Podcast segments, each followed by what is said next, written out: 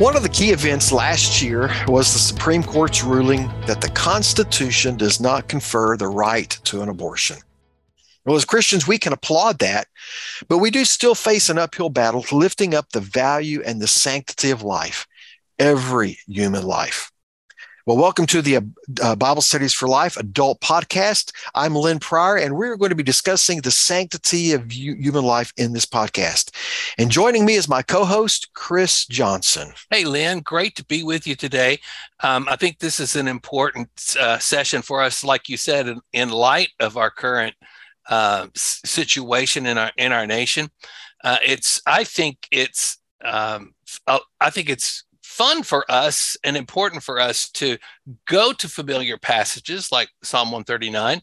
And uh, I hope I hope that because of what's going on in our culture, uh, there will be more attention maybe given to this session than others uh, in the past. Well, joining our conversation for this podcast is Dr. Ashley Allen. Uh, Ashley, thank you for joining us for this podcast. Thank you so much for having me today. Ashley is the assistant professor of women's ministries at Southwestern Baptist Theological Seminary. So, Ashley, just take a moment. Uh, uh, uh, people who've read your content are familiar with at least by way of what you've written, but tell us just a little bit about yourself. All right. Well, thank you. Well, I am a native Texan and as all native Texans tell one uh, other people, we are native Texans. So I'm proud to be a native of Dallas, Texas. Um, I have served the Lord uh, since I was 18 and as a college student at the University of Texas, and have enjoyed the opportunity of serving here, not only at Southwestern Seminary, but also in North Carolina, where I served for over a decade with the Baptist State Convention in North Carolina. And um, I love to read, love to read historical fiction. I love history and I love talking with people and hearing their stories and hearing what God's doing in their lives. And so I am just your plain Jane person uh, that went to school for a long time, but just enjoy serving Christ and making his name known. Well, you certainly did a, a I think, an excellent job in writing this uh, particular session, this important session. Uh, your gift certainly came out in that. So, Ashley, take a moment to um, tell us about Mary Louise McDonald. All right. Well, Mary Louise McDonald was my mentor, one of my mentors that began mentoring me when I was in college at the University of Texas in the late 1990s. And Mary Louise was someone that I met at my home church. And when I first met her, she was walking with a walker. And I got to know her and her husband and heard her story. And in her mid 30s, um, she was diagnosed with cancer.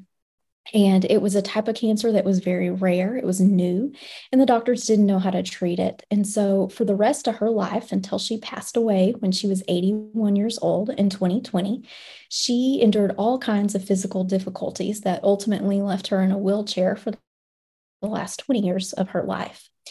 However, I don't know of anyone that has radiated Christ to so many people like Mary Louise McDonald. Um, she did not allow a wheelchair to confine or define her.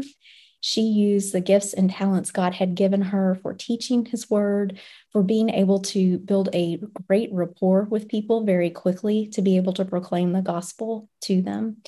And it was very interesting because the day she passed away in 2020, an hour after she passed away, I was in her home in Austin, and uh, she'd been sick for several weeks leading up to her passing.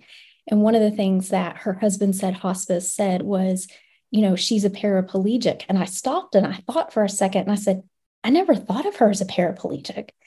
And her daughter said, You know what? We didn't either. And it wasn't until she had some health issue several years prior that she was in the hospital for. The doctor came in and said, Well, since she's a paraplegic, she's going to need help. And her daughter said, She's not a paraplegic, but her she did not allow her disability to define her at all. And God used the gifts and the talents of this amazing woman who was totally yielded to Christ to show himself to so many people. And so, what a gift she was to my life and so many thousands of others. Well, you mentioned her in your introduction, and uh, we are talking about life and the and and valuing life and valuing people. Well, we are talking about God, how He values life, and our that's our point is that as God values life, we should too. let's we're going to be in Psalm 139. So let me begin reading in verse 1. Lord, you have searched me and known me. You know when I sit down and when I stand up. You understand my thoughts from far away. You observe my travels and my rest. You are aware of all my ways. And before a word is on my tongue, you know all about it, Lord. You have encircled me. and You have placed your hand on me. This wondrous knowledge is beyond me. It is lofty. I am unable to reach it. Powerful words. As David's writing here, life is sacred. I mean, God does value us, and that's why we should see life is sacred.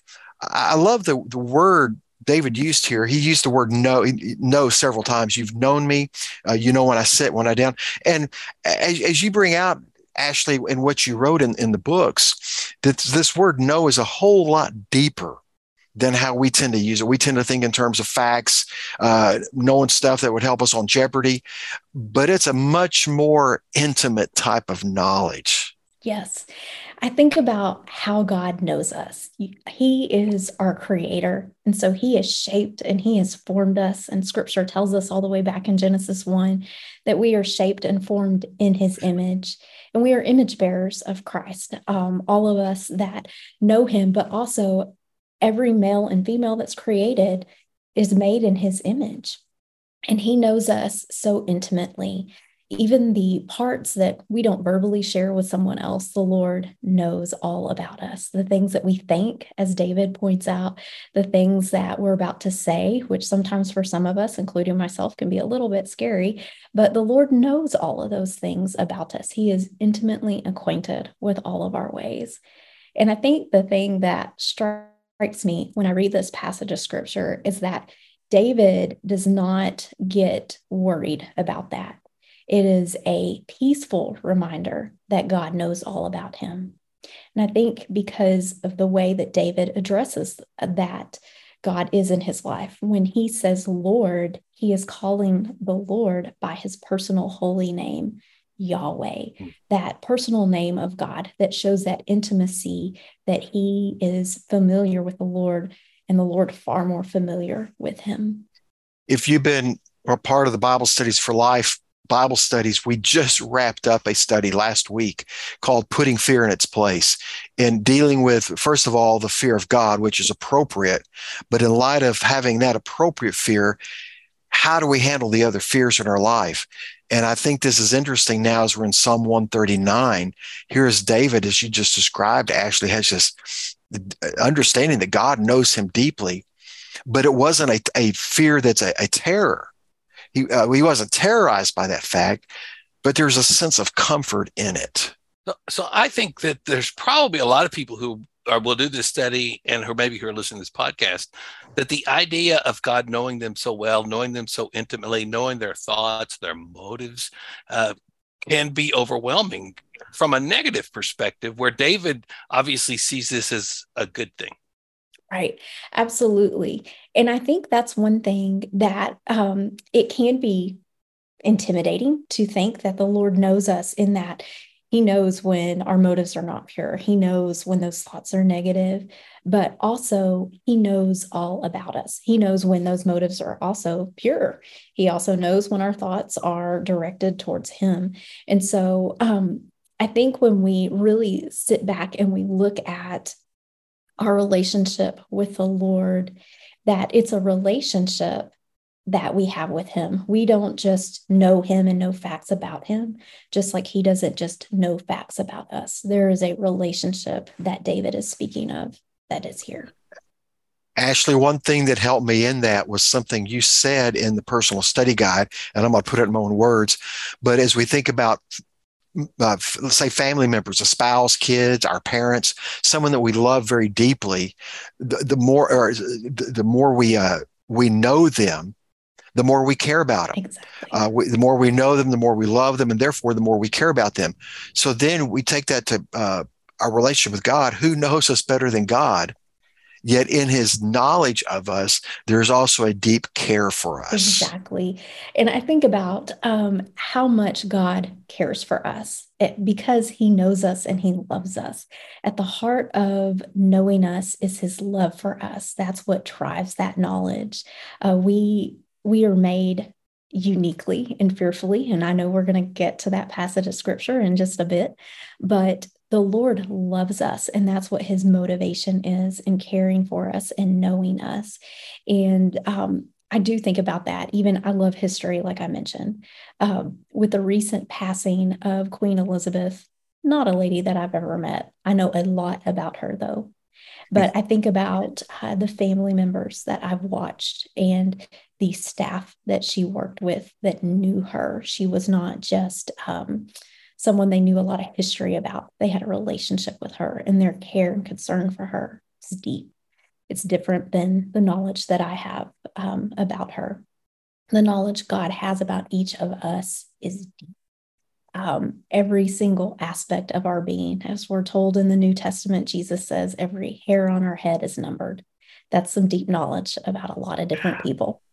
Well, I love that David ends uh, this section in verse six by saying, "This just blows my mind. This is just beyond me. I I can't hardly get my head around the fact that God knows me and loves me and cares for me in that kind of way. I hope that we get a sense of that um, in our groups as we as we talk about it. I hope that people are blown away um, by God's uh, amazing love and care for us. And what I love about this too is not that He knows us so well and therefore He cares deeply for us, but He is with us. It's not like He knows us from a distance. He's with us. David says this when you get into verse seven. Where can I go to escape your spirit? Where can I flee from your presence? If I go up to heaven, you're there. If I make my bed in Sheol, you are there. If I fly on the wings of the dawn or settle down on the western horizon, even there, your hand will lead me. Your right hand will hold on to me. So David asked the question, where can I go where you're not? Where can I go where you're not present? He's omniscient, that he knows everything, and he's omnipotent, that he's all powerful. We don't see those words here, but we see those concepts here. And I think the fact of the matter is that we can trust him wherever we are. Um, and I'm reminded that when I see someone that is going through difficulty, the Lord is as much with that person as he is during that difficulty as he is in times where it seems like things are great and there are no issues at all. And I can think of a kind of a silly example, maybe that will explain this. Uh, a couple months ago, my family and I took a vacation trip, and one of the places we went to was an amusement park. And um, heights are not something that are my thing. Um, so I really appreciate that when David says, you know, if I fly on the wings of the dawn, you're there. So even when we're not tethered to the earth, which is my preference, um, the Lord is there with us. But um, there was a particular roller coaster at this amusement park that um, my dad and I decided we were going to ride, and we had to be in a queue for it pretty much the whole day for like seven hours. We had a, a virtual queue. So um, when we finally made it onto the train, I had no idea that we were going to ride this roller coaster backwards, spinning counterclockwise in the dark to uh, Blondie's one way or another.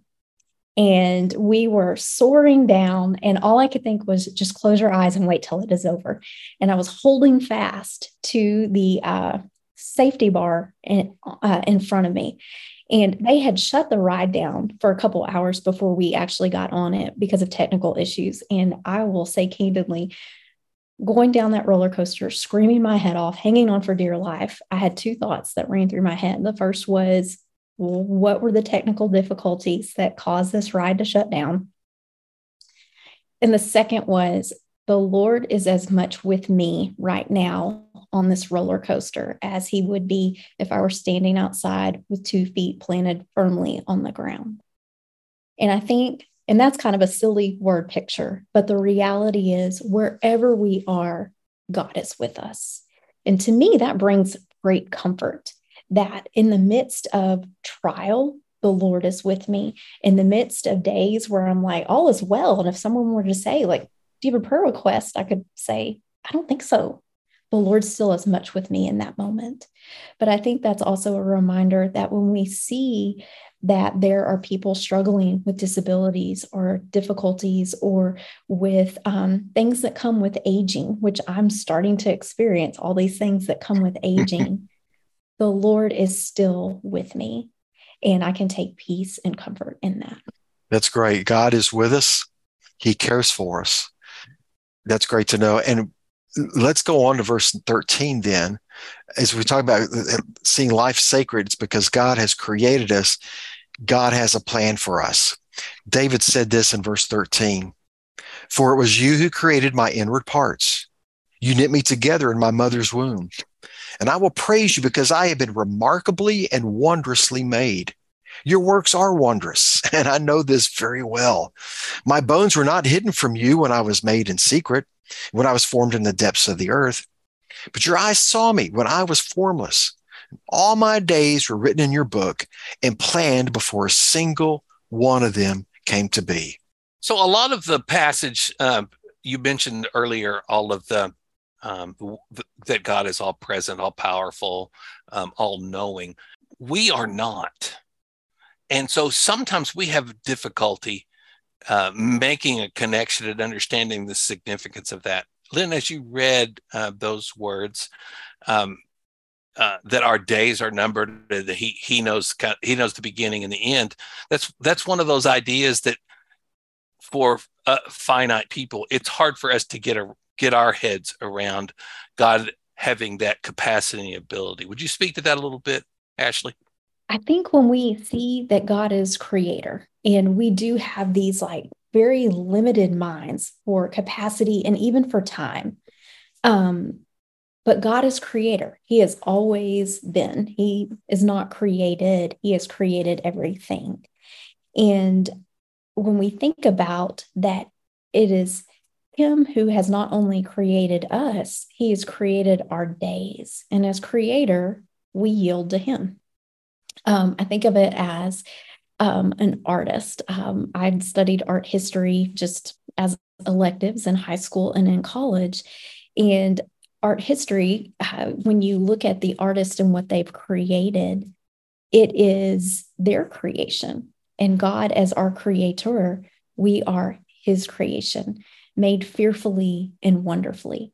And those words are not restricted to certain people or to what society looks at as this is, you know, um, the standard God's made each of us fearfully and wonderfully. And I think that we can trust that our days are in his hands, just as from the very beginning of this passage of scripture, David says that God knows him the challenge for us, I, I, will confess, is often we we agree with everything we, we you just said, Ashley. We agree with the passage, but then we look at certain individuals with certain disabilities, uh, certain hardships in their life, and so we might even do it to ourselves. Okay, God has a plan, but I don't see it. Yet I have to just trust. God knows. God knows the plan He has for each and every one of us. Um, we may not see it on this side of earth, but God knows. And I think when we get to heaven and uh, those glorified state will be in, we'll, we can look back and go, oh, yeah, okay, I, it makes perfect sense now. But that's hard for us now. It is. I, I think it is hard for us because sometimes we don't see the end outcome and we have to walk by faith. And I think that is the part that we have to trust the Lord. I tell my students frequently your theology of God shapes everything else about what you believe. And so when my theology of God, based upon scripture, shows that He is good and He is perfect and He is wise and He has a plan, and my good is always part of that, I can trust Him because He's faithful.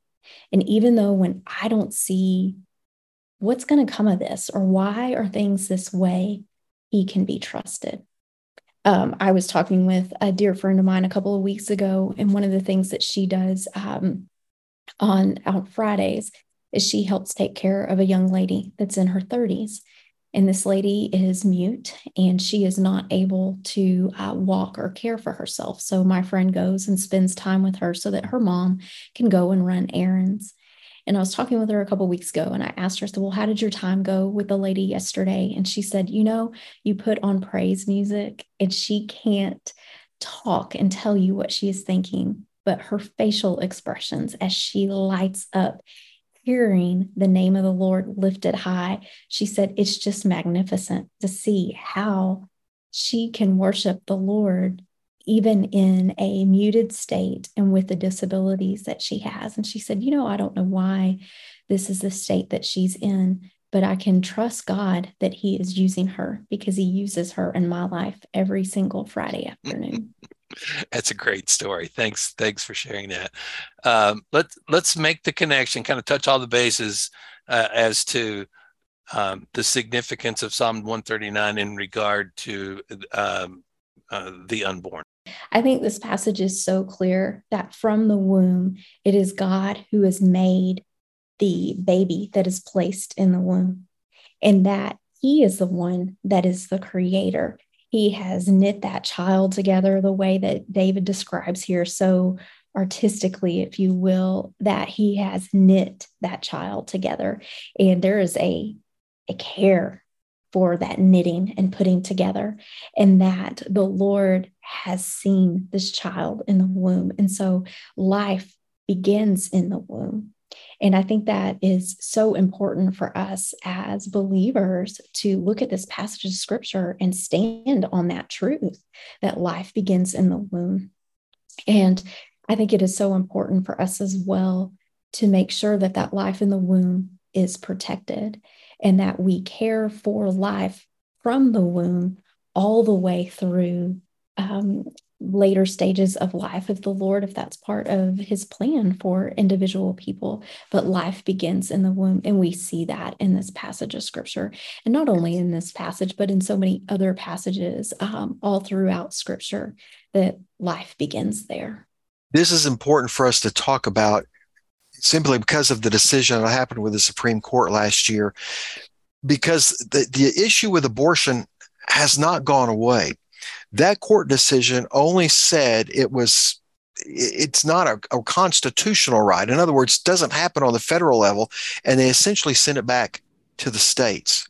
So even those who of us who, who happen to be in states that uh, that don't have abortion, we still need to keep lifting up the value of all life. We need to support those who are in those areas that uh, it's still a it's still a battleground. And I think for all of us, regardless of the state we're in, we should see it as a continual battle we're going to face to remind people abortion is not an option. Uh, it's it's it's wrong because God values life, and because He values life, we should too.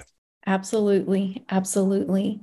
And I think that is why it is important that we come alongside and teach people this is what God says. And because this is what He says, and He is the creator, we can stand on this promise. And that is why the life in the womb is so very valuable. So, uh, people who are listening to uh, our podcast who will be in groups this week will be talking about uh, this passage in light of what's going on in our culture. And again, Lynn, like you said, it's it's a a very different conversation today than it has been uh, in the past, even a year ago.